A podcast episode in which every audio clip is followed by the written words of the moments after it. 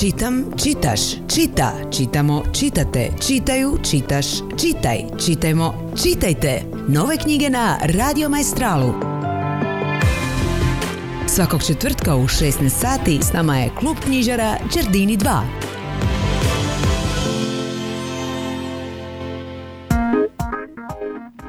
I klub knjižara Đardini 2 ovaj um, književni četvrtak uh, otvara francuski indie band, što smo slušali prije naravno našeg džingla, Les Cop, pjesma La Forêt.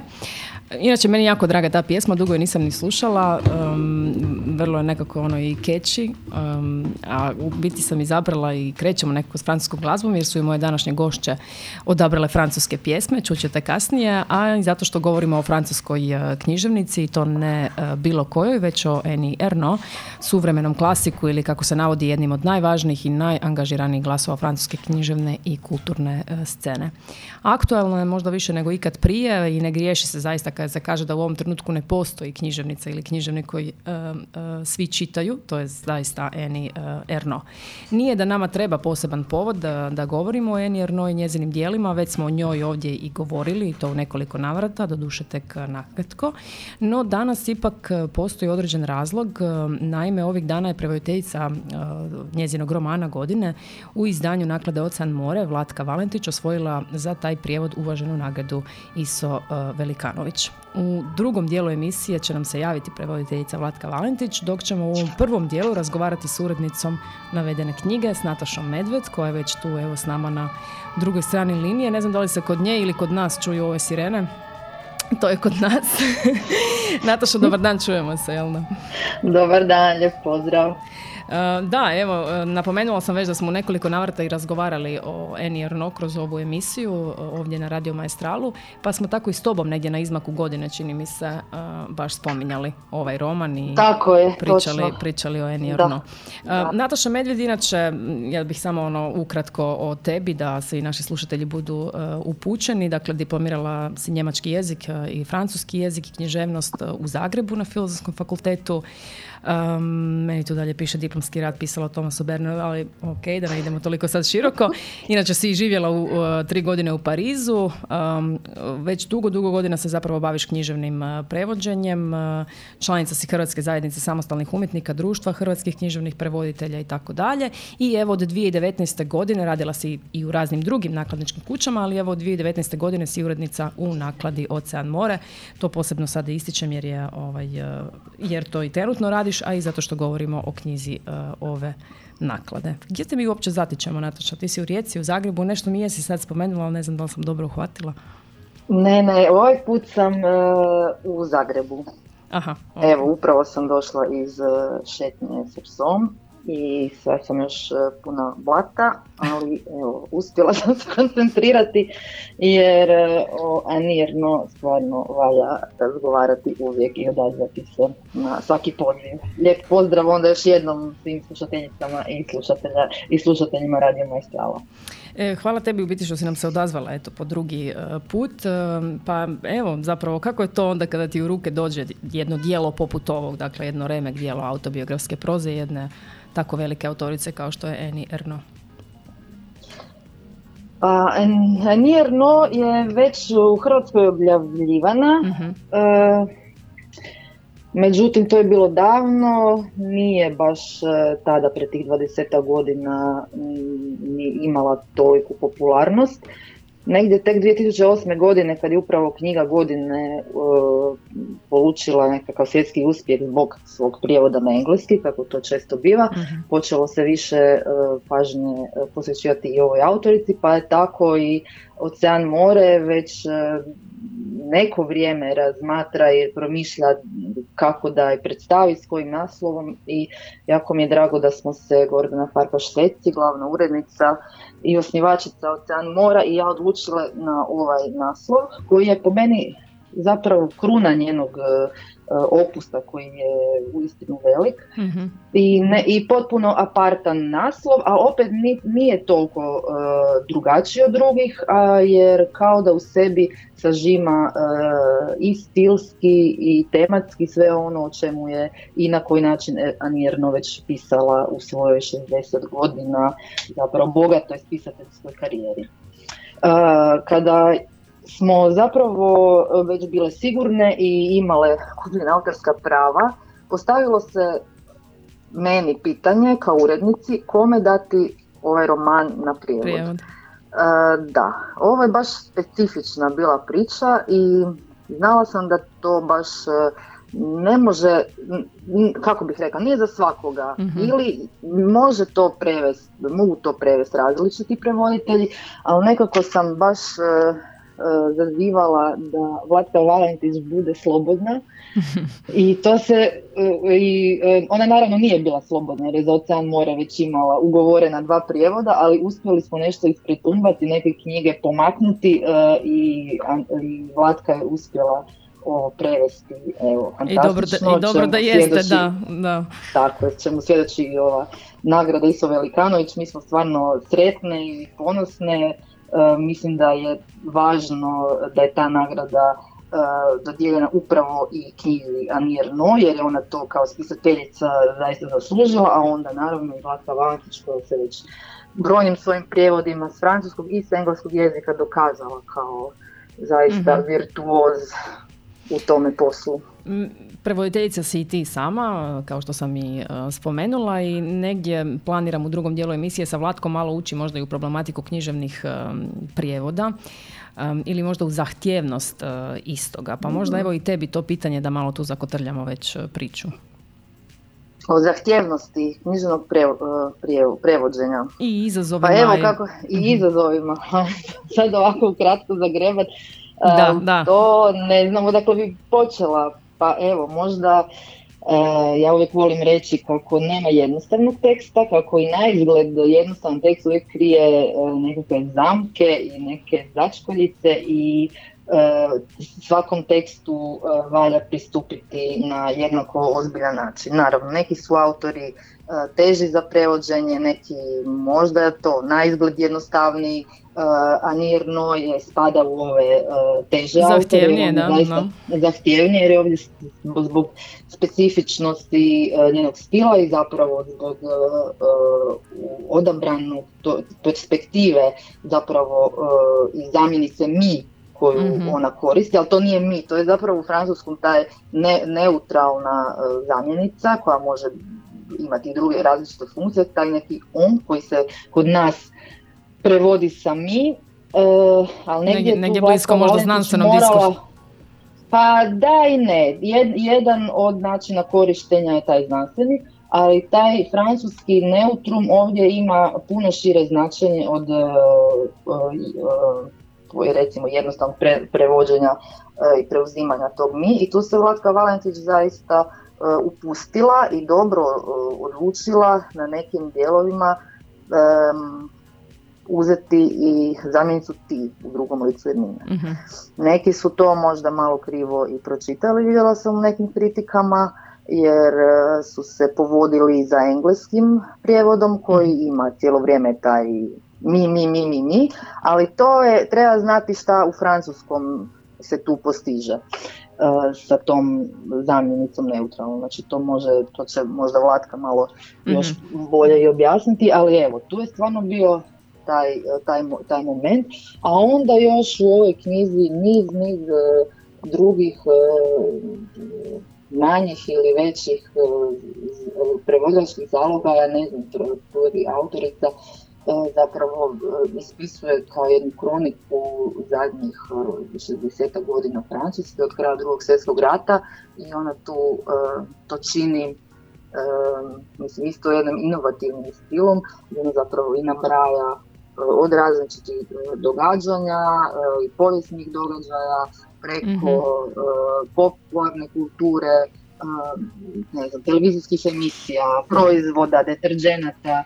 tu smo zapravo zajednički, Vlatka i ja u jednom momentu razmišljali trebamo li E, možda hrvatskim čitateljima neke stvari objašnjavati kroz fusnote, jer ovo zaista je francuski roman, međutim nije samo francuski, meni jako puno e, čitatelja i čitateljica rekao da se apsolutno prepoznao. To je mhm. zapravo jedan generacijski roman, a taj generacijski roman zapravo zasjeca i više generacije. Evo, ja sam se prepoznala u ovom nekom drugom dijelu, mhm. jer knjiga završava 2006. godine i možda sam to već rekla i prošli put kad sam se javila, ali zaista mi je žao da se to nekako nije, da, da je već 2008. zapravo objavljena knjiga, da, da nije, no nije još i dalje pisala i zanimalo bi me šta bi imala reći od danas, ne znam, društvenim mrežama i o tom bujanju e, ne znam, i lažnih informacija i vijesti, jer, jer naime u knjizi je i riječ i o tom nekom konzumerističkom, kapitalističkom e, načinu života koji jednostavno guta sve pred sobom. Da, da, jako u biti kroniči, kroničite ovaj, događaje. Da, da, tako je. Um, prekinula sam te? Ne, ne, nisi, nisi, e, možeš mi postaviti pitanje. Jer pa, mogu ja vratiti na prevođenje, nisam baš odgovorila ne, mislim da jesi i baš mislim zapravo da jesi i da si nam sigurno tu sad uh, na neki način i otvorila neka pitanja koja ćemo mi kasnije sa Vlatkom još uh, podrobnije možda ovaj, raspraviti. Um, pa htjela sam te malo pitati zapravo kako je to dijelo iz tvog uredničkog rakursa ili nebitno uredničkog već samo čitateljskog, ne? S obzirom da si i poznavala i poznaješ rad uh, Enir No, pa koliko je knjiga kao takva bila iznenađenje, takva vrst literature, autobiografske proze? Mhm. Pa mi, mi smo recimo na fakultetu, na studiju, nismo baš puno govorili o Nirno, mm moram priznat, e, premda je profesorica 20, koja nama predava 20. književnost 20. stoljeća Ingrid Šafranek, uh, ona je Nirno uvijek e, čitala, i, ali se uvijek smo se više bavili Marguerite Duras. Ima mm nekih sličnosti, ali zapravo velikih razlika. Ja, razlika. Ja sam No prvi put srela baš u prijevodu, bila je to ona knjiga Samo strast, mm prvi njen roman E, dakle knjiga u kojoj ona opisuje svoju patnju za, i bol za ljubavnikom koju je ostavio i to je jedno čekanje. I meni je to silno išlo na Ja nisam mogla vjerovati da neko može toliko uh, čekati, patiti. Cijeli svoj, svoj život posvetiti uh, toliko patnji za nekim muškarcem koji očito nije vrijedan. Uh, ali evo, Anirno je to uspjela zapravo na kraju sve uh, ispisati u jedan zapravo izniman roman, jer sam ja to opet guta, gutala, bez obzira što je to meni sve skupa išlo na žice, ta neka patetika, ali mhm. evo, već se u tome ogledao upravo taj uh, stil Anirno, uh, osobno, uvijek iz sebe, uh, ali opet uh, taj njen, njezin ja je uvijek povezan s onim vanjskim. E, znači, ja kad sam, e, mislim, moram priznati da je poslije toga nisam ni, ni čitala, odnosno jesam onu jednu knjigu e, koja je zapravo nastala iz njenih dnevnika o majci, o majka koja je bolovala od Alzheimera, to se negdje mm već, mislim, o tome govori knjiga Jedna žena. Jedna žena, da.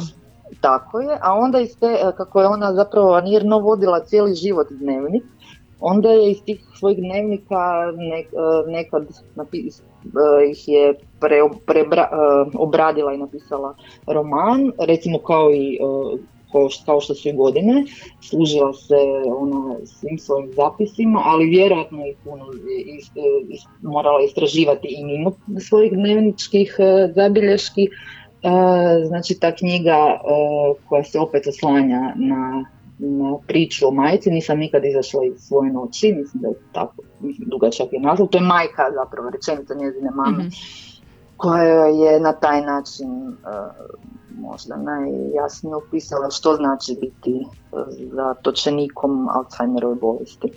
Dakle, to sam bila pročitala i to, mislim, to su tako vrlo uh, anirno umije uh, zaista onako prodriti u neke psihološke dubine, a i to je, ali sve skupa to opisati jednim vrlo um, preciznim i konciznim, uh, konciznim stilom. Nema tu mhm. nekakvih uljepšavanja, uh, možda bi se da, čak mogu reći da nema sad nešto ni pretjerane neke uh, literarizacije, ali ta mi se knjiga recimo više sviđala, a do godina, godina kad sam pročitala to mi je bilo baš ko neko otkrovenje, nisam mogla vjerovati. Da, to mnogi, mnogi zaista kažu, Bože, postoji li nešto bolje, nešto više i nešto dalje od ovog, kao ne postoji. Da, mislim, tako je, da, ja se, ja se slažem, to je knjiga koja se može iščitavati, iščitavati na različite načine, to je guliti ono sloj po mm. sloj, Uh, istraživati uh, razne aspekte, segmente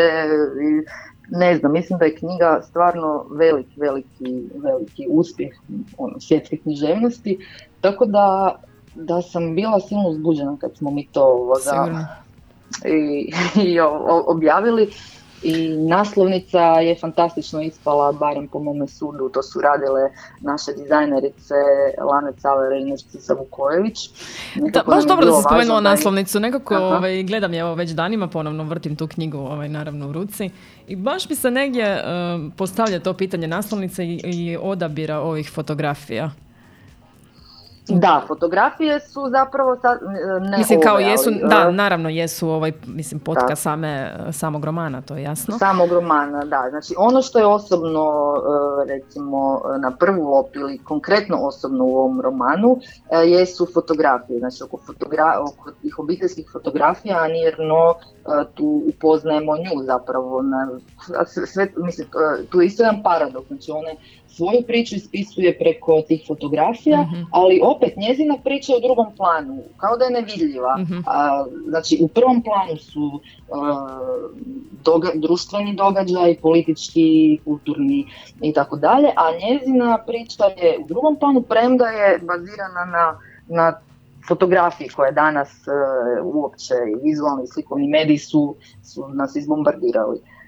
E, tako da stvarno fotografija i crno-bijela fotografija kako su iskorištene na naslovnici mm apsolutno e, korespondiraju sa samom temom romana. Onda na zadnjoj strani, na e, zadnjoj strani naslovnice, na poleđini knjige zapravo isto, ne znam, tu dominira fotografija Šarla de Gaulle. mm To sam se ja malo bunila na početku, ali dobro, postoji i jedna ženska figura, to, to ću ostaviti čitateljima da, da, da pogledaju, da otkriju koja je to velika ženska figura mm-hmm. francuske povijesti, da, politike, feminizma. Uh, dakle, to smo nekako uspjeli tako uh, složiti. Naravno, Charles de Gaulle je isto skoro tih 50 godina prisutan i u, francuskoj povijesti, u kolektivnoj memoriji, netko ko je Francusku iznio mm-hmm. nakon drugog svjetskog rata i bilo je skoro pa neizbježno da se njegova fotografija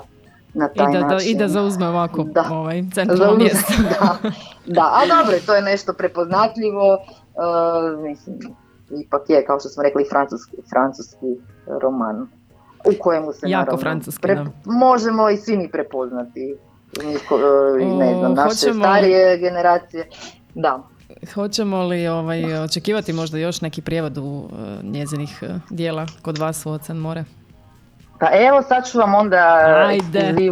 ovoga, mora treskati je već izvukla.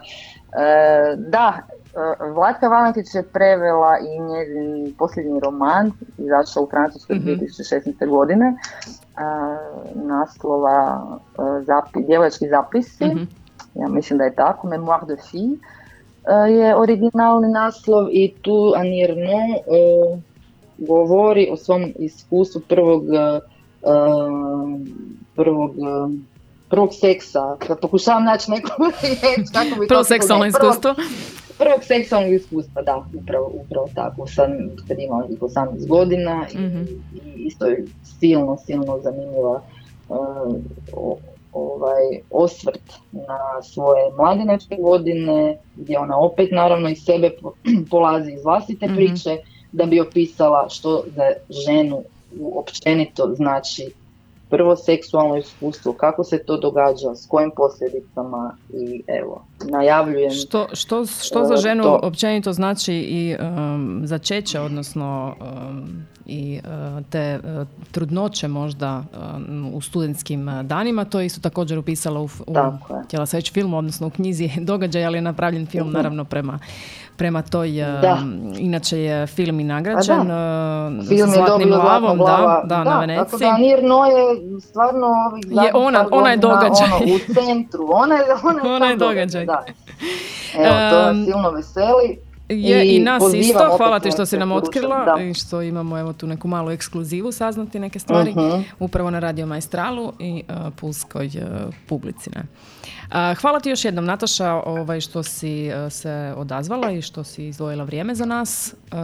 Sretno dalje sa svime i ovaj, ništa, sad si izvela van, to si rekla. svima, da, da, sad moram... E, ne, još nešto mi moraš, oprosti, moraš mi najaviti pjesmu koju si ti izabrala, da ja ne bih e, sa svojim ovaj, krnjim francuskim nešto krivo izgovorila. A, mada sam, mada ja sam učila francuski četiri godine, ali... Ma ne, ti si toliko nadarena za jezike, ti bi ono, pročitaj, čekaj, pročitaj Anir no na francuskom i sve ćeš znat. Možeš čitati paralelno i eto šta, ćeš, Točno. šta će ti tečaj francuskog. E, da, evo, e, Pozivam sve da ostanu na vezi jer mm slijedi pjesma velikog Šarla Aznavura koji nažalost nije ili je, nije održao koncert u areni jer je, da. ili je, mislim da nije bio je najavljen jer sam htjela ići, ali da, nedavno preminulog velikana, evo, pjesma Amene moi, au bout de la monde. Hvala ti Nataša, čujemo se. Pozdrav svima. Vers les docks où le poids et l'ennui me courbent le dos. Ils arrivent le ventre alourdi de fruits, les bateaux. Ils viennent du bout du monde apportant avec eux des idées vagabondes, reflets de ciel bleu, de mirages, traînant un parfum poivré de pays inconnus et d'éternels étés où l'on vit presque nu sur les plages. Moi qui n'ai connu toute ma vie que le ciel du nord. J'aimerais les barbouiller ce gris environ de bord. Emmenez-moi au bout de la terre, emmenez-moi au pays des merveilles. Il me semble que la misère serait moins pénible au soleil dans les bars à la tombée du jour avec les marins. Quand on parle de filles et d'amour, un verre à la main. Je perds la notion des choses et soudain ma pensée m'enlève et me dépose un merveilleux été sur la grève. Où je vois tant dans les bras l'amour qui comme un fou court au devant de moi et je me pends au cou de mon rêve quand les bars ferment que les marins rejoignent leur bord. Moi je rêve encore jusqu'au matin debout sur le port. Emmenez-moi au bout de la terre, emmenez-moi au pays des merveilles. Il me semble que la misère serait moins pénible au soleil. Un beau jour sur un rafio craquant de la coque au pont. Pour partir, je travaillerai dans la soute à charbon. Prenant la route qui mène à mes rêves d'enfant sur des îles lointaines où rien n'est important que de vivre où les filles alanguies vous ravissent le cœur en tressant ma tondie de ces colliers de fleurs qui enivrent. Je fuirai laissant là mon passé sans aucun remords. Sans bagage et le cœur libéré en chantant très fort.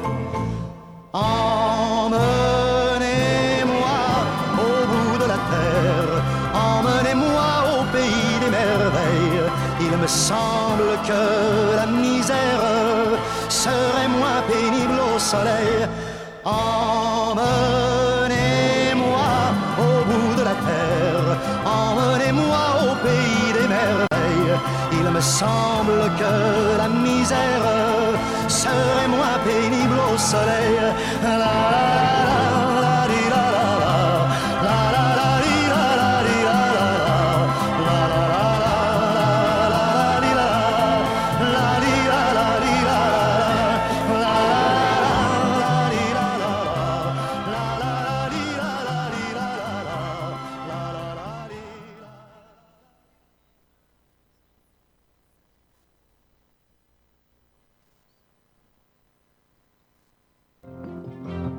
Čitam, čitaš, čita, čitamo, čitate, čitaju, čitaš, čitaj, čitajmo, čitajte. Nove knjige na Radio Majstralu.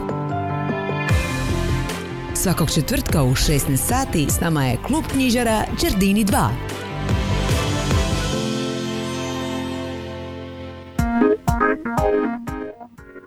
Da, evo nas nazad.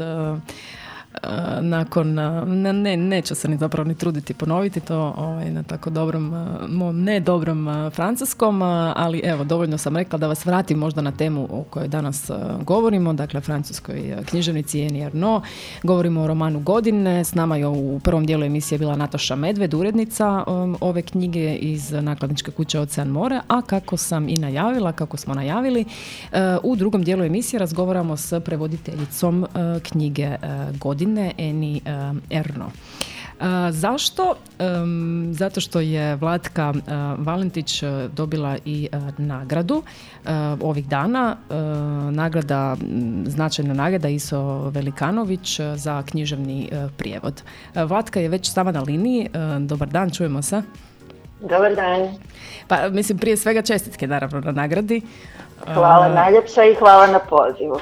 E, I za tebe zapravo i ovo nije prva e, nagrada e, za prevođenje. tu je i nagrada 2002. godine društvo, Društva hrvatskih književnih prevoditelja, je tako? Za prijevod romana Vila Karabinka, Daniela Penas. Penaka. Uh, to je Sisprint, jel tako? Sisprint izdanje, tako je. mislim, jedna divna izdavačka kuća koja više, nažalost, evo, niti nema. ali evo, um, krenuli smo nekako sa uh, nagradama, već sam i rekla da je to bio i povod ovog današnjeg uh, razgovora i današnje emisije, mada nam zaista o Eni no povoda ne treba, o njoj treba uvijek govoriti i nekako traži. Um, ali evo, uh, Vlatka, ja bih uh, prije svega zapravo još malo uh, ostala na, na, na tvojoj biografiji, da se upoznamo svi skupa sa, sa tvojim radom. Dakle, 72. rođena u Zagrebu, diplomirala engleski i francuski jezik i književnost na Filozofskom fakultetu. U biti ste nekako njezino ime možda i ukačili negdje na nekom potpisu na, na televiziji, s obzirom da od 93. godine prevodi strani film i serijski program za Hrvatsku radio televiziju. Članica si raznih udruga, naravno prevoditelja za televiziju, kinematografiju, videoprodukciju, društva hrvatskih književnih prevoditelja, još lektorica na odsjeku za anglistiku, radila si jel tako u Zagrebu na filozofskom fakultetu, zatim i u Francuskom institutu u Zagrebu. Prevodila je prozne, razne prozne autore i autorice. Marguerite Dirac nekako prvo istaknuti, meni ovaj, posebno drago. El Beka, ako se ne varam, Oner de Balzaka i tako dalje. Pa evo i, i također i suvremene filozofe i teoriju umjetnosti, pa evo i sve do Eni Erno. Možda Vlatka ima neki od prijevoda koji ti je ostao posebno drag ili možda pak posebno mrzak? Pa ne, nijedan mi nije sigurno posebno mrzak. Um, ali i teško je ovako izdvojiti um, bilo što što mi je, što mi je, uvijek recimo nešto što je um, nešto što sam radila posljednjih godina, naravno mi uvijek ostaje jače u, u, utisnuto u sjećanje, ali bih možda kad je evo prilika spomenula neke od davnih prijevoda kao što recimo bile, kao što su recimo bile pripovjetke Catherine Mansfield koji doista mm smatram velikom, za koji doista smatram da mi je bila velika čast da mogu prevoditi. Onda um, romane Daniela Penaka koji su mi ostali u krasnom sjećanju. Pa evo sve do danas kada recimo prevodim Rachel Kask, um, mm Ali Smith, um, Deborah Levy, određen broj suvremenih autorica koje se međusobno vrlo zanimljivo uh, nadopunjavaju, imaju uh, krasne međusobne odjeke i s kojima se vrlo lijepo slaže i Janjerno. Kako je bilo raditi na knjizi godine? Teško. Odmah glavi. Da, to, to ovoga smo negdje malo zagrebli, evo i Natoša i ja u prvom dijelu um, emisije. Uh, kaže i Nataša evo da je nekako baš razmišljala posebno kome i kako dati prijevod e, ove knjige sa svoje uredničke strane naravno i ovaj da je zapravo da, da se tu negdje zapravo da si joj se ti iskristalizirala e, i da te, da te tu pecala za, za Enirno. Pa evo, da, zahtjevna je, stil je poseban, ajmo, ajmo čuti. Da, pa mislim, nije me teško, nije me teško upecala stvarno. mm Mislim, to čim je spomenula, bila mi je isto tako velika čast, da, mogu, da, da, da, to mogu raditi. Međutim, mislim, nema, nema lakih prijevoda. Uzmete neku trivialnu književnost pa ćete naći drugu vrstu problema. Mislim, trivialnu književnost mm-hmm. rečeno, mhm. ali ona naći ćete drugu vrstu problema um, i, i, i ništa, nije, ništa nije lako kada se želiš doista posvetiti tome što radiš. Um, često dok sam, dok sam radila na prijevodu godina, pa kad bi me kolege, prijatelji, bi me kolege, prijatelji pitali kako mi ide, kako je, ja bih svaki put rekla da mi se zapravo čini da radim na, na knjizi od 500 stranica, a ne 200. mm Jer toliko zapravo uh, ima toga što treba istražiti, pogledati pa se vratiti u tekst pa vagati kako što. A s druge strane nam se čini da se, možda će se čitatelji učiniti, da se bavi tako vrlo mm, svakodnevnim, efemernim stvarima, dnevnom politikom, dobro i velikom politikom, mm velikim događajima u Europi, Francuskoj, svijetu i tako dalje ali da je mnogo toga tu eto tako usputno samo za nekakvu pozadinsku boju, kolorit. Međutim, upravo su to najteže stvari, jer kako odvagnuti, što prevoditi, što ne od naslova, uh, s, pjesama, šlagera, filmova, uh, knjiga, um, zatim sve ono što za čini nekakvu potku materijalnog stvarnog života, proizvode, elemente civilizacije, prometovanja, supermarketa i tako dalje i tako dalje i tako dalje. Znači puno da, toga... Nataša evo bila ispomenula ovoga da se tu puno razmišljalo, možda čak i da se uključe eh, fusnote, da se neke, da se zapravo puno više pojmova objasni i približi ovaj, samim čitateljima, možda jer se na prvi pogled čini da su jako francuski, ali evo i generacijski kada se onda čita u biti se mnogi prepoznaju bez obzira naravno što je... Pa da, to mi je jako drago jer je negdje moja prva odluka bila da fusnota nema, za što, će se, mm što, što, će, što mi netko može zamjeriti. Um, postoje tu različite škole mišljenja naravno oko toga. No meni se čini da zapravo kad bi, kad bi krenula, tako mi se činilo tada i nekako mislim tako i danas, da kad bih krenula uh, pisati fusnote za tu knjigu, da bih uh, napisala još jednu jednako debelu mhm. knjigu, a to nam doista u prevođenju u prevođenju kultura, u prevođenju književnosti stvarno niti je cilj, niti mi se čini da je na bilo koji način privlačno ili produktivno za, za čitatelj. mm I naravno da mnogo toga, ali postavite se i, u, i, i na mjesto francuskog, recimo mladog francuskog čitatelja, koji isto tako nema pojma o, o, Sigurno, o, mnogim elementima iz kulture 50 60 70 da ne kažem i 80 i 90 godina. mm Znači mnogo toga što je u kulturi važno u jednom momentu uh, samo kroz nas zapravo protječe i to je negdje i bit te, te knjige, odnosno tog pristupa pisanju koji ima mjerno u godinama. Koje su možda bile neke najveće poteškoće u biti kod prijevoda ove knjige? Pa ne znam, čini mi se da sam zapravo nekako to, nekako, nekako to i nabrojala. druga stvar koja je baš duboko, duboko u, u, u fakturi pisanja, to je taj subjekt Um, ne bih sad željela, vjerojatno, vjerojatno to slušatelja možda toliko ni ne zanima jer je vrlo jezično tehnička, mm tehnička stvar, ali u francuskom postoji taj neodređeni subjekt on koji... E, nešto smo o tome, da, da, u prvom dijelu i rekli, da, da. da. da. Mislim, on etimološki dolazi od om, muška, odnosno čovjek, odnosno muškarac, što je isto tako vrlo tu zanimljivo i negdje subverzivno u, mm-hmm. u cijeloj priči ali je kod nas teško, teško prevodiv svakako i onda idemo na neka treća lica, pa idemo na to prvo lice množine, pa idemo, uh, pa isto tako možemo ići na ono uh, ti vi koje mogu značiti zapravo u, u kojem zadiremo u nekakvo opće iskustvo i tako dalje i tako dalje. I tu je isto bilo teško zapravo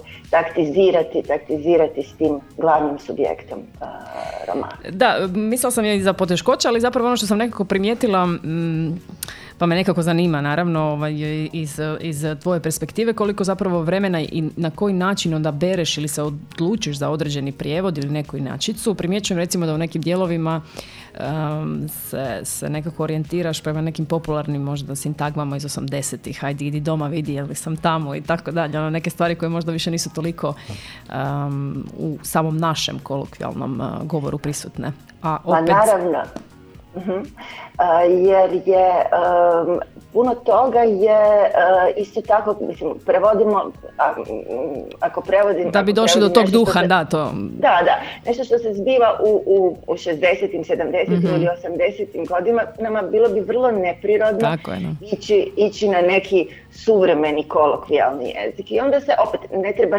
niti čini mi se previše pretjerivati sa nekim sa starim žargonom jer, jer ćemo se onda isto tako zapitati koliko će on biti, uh, biti razumljiv suvremenom čitatelju. Ali tu i tamo stvarno treba tekst protkati nečim što će nas vratiti u, u neko davnije doba, a opet neće biti, kako bih rekla, pre, pre, preagresivno hrvatski. mm znači da bi nešto odražavalo hrvatsku kulturu pa da bi to bila ona nekakva nekakva prevođenja jedan za jedan, zapravo da bi to bile više transpozicije mm kulturne nego, nego prevođenje. Um, često se nekako kaže, ah, dobar prevoditelj, e, odnosno pjesnici su dobri prevoditelji ili književnici su e, dobri prevoditelji, pa je tu nekako e, spoj tog jednog i drugog uvijek nekako sretan. A sretan je i ovdje jer zapravo osim što prevodiš Vlatka, pišeš i poeziju. Ja sam evo sa sobom i ponjela ovdje u studio tvoju zbirku poezije, sad sam puno mlađa i e, super mi je kako stoji u dijelu za biografiju, to me zaista oduševilo, to je samo jedna rečenica, kaže Vlatka Valentić, Zagreb 1972. Prepisivala je tuđe knjige, uglavnom suvremenu prozu, nikad se nije bavila poezijom. to mi je ovo jedna od boljih biografija koje sam pročitala. pa otkud onda poezija? Pa to je nešto čim sam se počela tako baviti pod stare dane i što ne doživljavam kao neko nešto jako ozbiljno. Mislim, to je lijepo. Ja mislim da je, sad kako god to zvučalo, ne znam kako će ispasti, ali mislim da je lijepo kad čovjek stariji može se opustiti. Dobro. I onda, mislim, kad imaš za sebe već nekakvu, ajmo reći, karijeru mm i, i, i, i, neki status u svojoj profesiji, i mhm. kad se možeš početi baviti nečim što te možda uvijek zanimalo ili što ti je bilo prisutno na nekoj periferiji interesa i, i kad se zapravo ne moraš puno opterećivati šta ljudi misle, nisi više onak nekak mladi, pun hemunga i nekakvih mm obzira i hoćeš ispati smiješan ili plesav. Tako da, uh, tako da evo, to je... Uh, Dobro, ali vraćam, vraćam se za ono, na ono što, sam, što sam rekla zapravo da, mislim, ako neko ima tu, tu iskru, taj duh nekog ono, pjesništva u sebi, da sigurno u tom smislu to omogućava bolji prijevod ovaj, ili bolje razumijevanje tog duha jezika, to ovaj, je, čini mi se neumitno. Pa da, ja stvarno neko osobno pisanje shvaćam kao, kao jezičnu vježbu. Mm I počela sam više pisati upravo zato što me poslije puno prevođenja zanimalo imam li, odnosno mogu li naći neki svoj izraz i na koji će on način onda opet tako utjecati na, na, na, na prevođenje, na, na to kako ulazim u tuđe tekstove, i slično. Tako da da, to je svakako, svakako je negdje povezano. Ali kažem, došlo je možda na drugi način, na suprotan način od onoga na koji dolazi kod drugih, jer obično ljudi pišu pa onda odluče nešto prevesti. Mhm. A ja sam jako da, obično je tako, da. Prevodila, prevodila i onda zapravo sam, sam jednostavno iz tog nekog osobnog eksperimenta uh, počela pisati. Jel pripremaš onda u tom smislu i neku novu zbirku poezije ili možda proze ili da li u tom smislu radiš dalje? Da, da, da, svakako radim dalje. Ja kažem, ja to shvaćam kao, kao nekakvu svoju običaj, kao, kao, kao, kao doista svakodnevnu vježbu. Mm-hmm. Pa tako puno proizvedem, mislim, je, koliko, je to, koliko je to zanimljivo i kom drugom je tu, u toj situaciji manje bitno. Međutim, lani sam objavila uh, zbirku poezije Veliki bijeg također u nakladi Vuković mm-hmm. i mhm. Runić i kažem, stalno nešto pišem pa vjerojatno ću, vjerojatno ću nastaviti. Prevođenje je umjetnost, a pisanje poezije i tekako, a i proze. ajmo se mi malo još vratiti na roman godine, pa možda evo vidjeti i iz tvoje perspektive kao čitateljice kako ti se dopala Ernierno i vjerujem da si i prije pratila i čitala i evo da malo čujemo ovaj, e, iz tog možda pogleda. Znam da se možda teško odvojiti od sad prevoditeljskog i čitateljskog kao takvog, ali evo možda pokušati. Pa prvo što bih rekla je da, mi je, e, da me nemalo iznenadilo i to e, mi je bilo veoma drago što je, um, zahvaljujući romanu godine, um, nijedno dobila zapravo veliki odjek u, u, u Hrvatskoj. Mhm. jer nekako, baš zbog svega ovog što smo prije, o čemu smo prije razgovarali, o tome kako je roman silno francuski i bavi se francuskom, francuskom, francuskom, mi se, dok sam prevodila, mi se činilo, zapravo sam se pitala, koliko će to značiti, što će to značiti uopće hrvatskim čitateljima? Hoće li ih to staviti ono, hladnima i ravnodušnjima ili mogu, ili će uspjeti naći neke kopće poveznice uh, sa takvim pisanjem. Međutim, izgleda da je, da je roman pobudio veliki interes mhm. i drago mi, je, drago mi je što se to dogodilo, što vidimo zapravo da svi živimo, mislim sad koliko, koliko god to banalno zvučalo, svi živimo u istom svijetu, istom svijetu, svi živimo u toj nekoj istoj Europi, makar je jedan dio nje bio od drugog svjetska na ovamo uh, onaj kao zapadni kapitalistički, a, mi smo ipak živjeli u nekakvom, su, nekakvom paralelnom svijetu. Međutim, puno toga nam očito, neka potka je ista. A što se inače tiče mog čitateljskog iskustva sa jer no, ja sam je čitala još ono dok sam studirala, i poslije u 90-ima i poslije u 90-ima. Međutim, nekako me nikad do sada nije toliko primila. I sad kad sam, kako sam prevodila godine i poslije još jedan naslov uh, djevačke uspomene koji će isto tako objaviti Ocean more. Je, otkrila nam je Nataša, da, veselimo se tome. tako da sam počela ponovno čitati i ponovno čitati čak i nešto, čak i naslove koje sam čitala prije. I zapravo mi je možda i zbog toga što sam i, i ja sad u, u, nekim drugim godinama i, i čitam to drugčije, ali je tek sada zapravo doživljavam, čini mi se. Mhm. I osim toga što mi se čini za njezinu recepciju dosta važno, ne samo kod nas nego, nego općenito, um, jest da je uh, ona uh, svakako, svakako izdanak određenog načina francuskog pisanja kojeg možemo, kojeg čitamo od Balzaka, Flaubera, Prusta. Da, jako je u biti uspoređuju sa Prustom, ne? Ovaj, da, da. Pa sa izgubljenim vremenom. do, ne znam, Žorža Pereka u, u drugoj polovici 20. stoljeća. Um, i da uh, znači nije, nije, nije netko koji je ono sam koji je niknuo, koji je niknuo na suho izvan, izvan neke uh, prilično jasne, jasne žile i tradicije. Međutim danas kao da ju je vrijeme, uh, vrijeme sustiglo, kao da je ona bila ipak ispred i danas u današnje doba vrlo popularne autofikcije, um, hibridnih žanrova, uh, romana eseja, uh, dokumentarističke fikcije i tako dalje i tako dalje. Odjednom je čitamo na, na, na prilično drugčiji način i kao autora koji je mnogo toga predvidio i za što što položio temelje. Tako da mi se čini da stvarno danas jedno vrijedi čitati. Da, i stvarno je nekako ono najčitanija autorica. Uh, mislim, svi govore o no možemo to tako reći. I, uh, iz ovih razloga što si ti sad navela i Nataša prije i što se već i zna i poznato, zaista to tako i treba. Jesi gledala možda film um, događaj? A, nisam, ja isto nisam. još nisam i to mi je toliko krivo, ali vjerujem da ovaj, hoću ubrzo na neki način. Da, i mislim i sama ta knjiga je, je, je stvarno, mislim, potresna, nije dobra riječ, međutim to Mhm. jest učinak koji, koji ona izaziva i mislim da je treba čitati.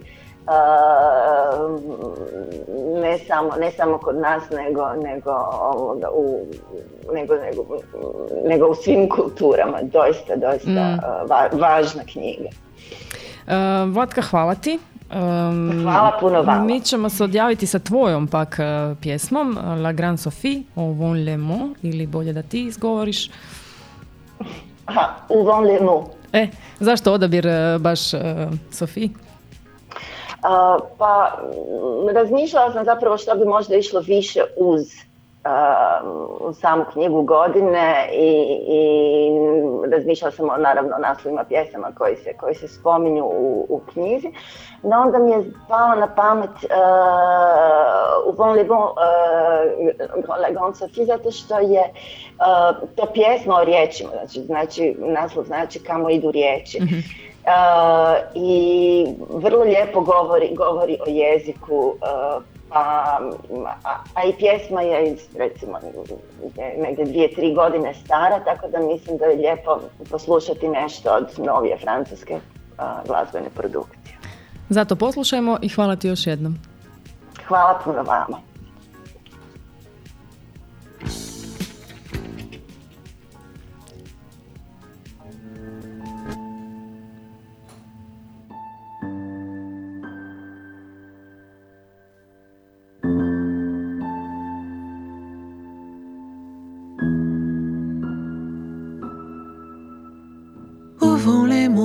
Quand ils tournent autour du pot, quand ils cherchent le bon endroit pour arriver jusqu'à toi, quand ils se perdent et reviennent, quand ils sont là éternels Où vont les mots?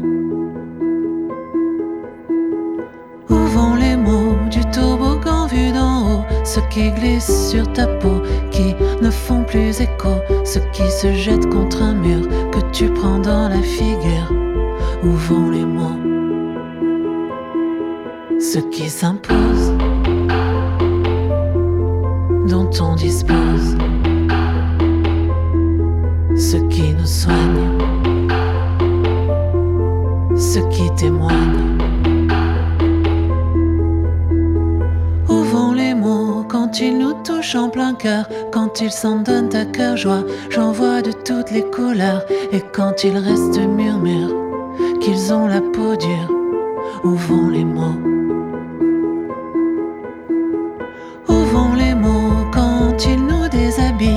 Quand ils se mettent à courir au bout du stylo habit, quand ils savent qu'on les espère, quand ils nous jettent la pierre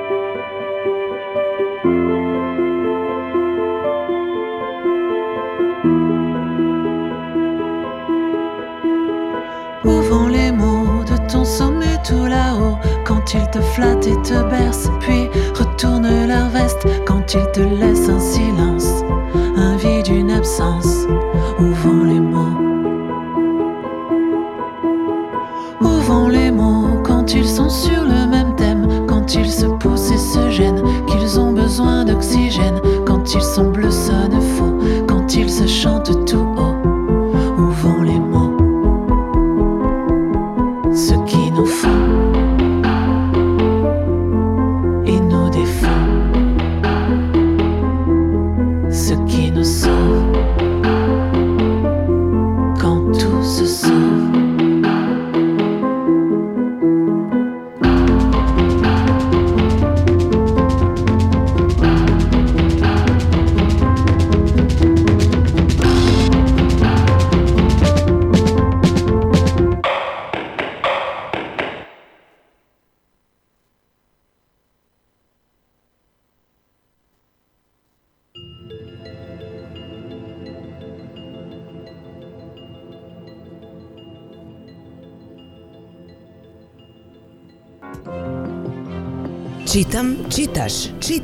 Čitamo, čitate, čitaju, čitaš, čitaj, čitajmo, čitajte. Nove knjige na Radio Majstralu. Svakog četvrtka u 16 sati s nama je klub knjižara Đardini 2.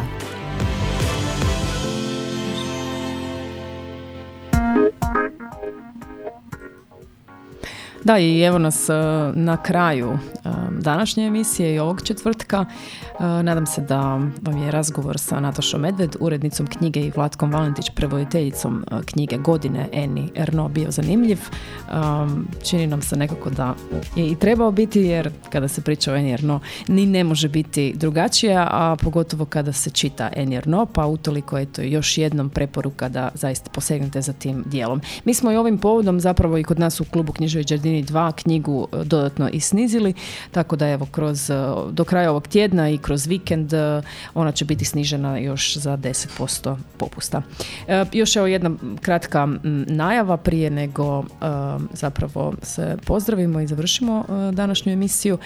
Naime, sljedeći četvrtak neće biti emisija, spriječeni smo, ali ćemo zato u petak imati, evo nakon dugo, dugo, dugo vremena, jedan program uživo kod nas u e, knjižari. Predstavit ćemo crnogorskog autora Stefana Boškovića, pa evo, ovim putem vas ujedno pozivam da se zapravo onda u petak i vidimo uživo, a ne da se samo čujemo preko etera radio uh, Majstrala. Još ćemo se mi, vjerujem, i sa Stefanom čuti na radiju u nekom drugom obliku, ali evo, neće biti sljedeći tjedan četvrtka i od 4 do 5 ovog književnog bloka. Hvala vam još jednom na slušanju i ja ću si da, evo još dopustiti s obzirom da smo pričali o francuskoj e, književnosti i o svemu vrlo francuskome danas i slušali francuske pjesme i šansone. mi smo ko klinci znali slušati francuski rep, to je bio MC Solar, nismo puno toga razumjeli, ali stvarno smo slušali, pa evo nakon dugo vremena nisam ih zaista dugo slušala. Uh, odjava današnje emisije će biti MC Solar. Uh, uživajte, nadam se. Bok.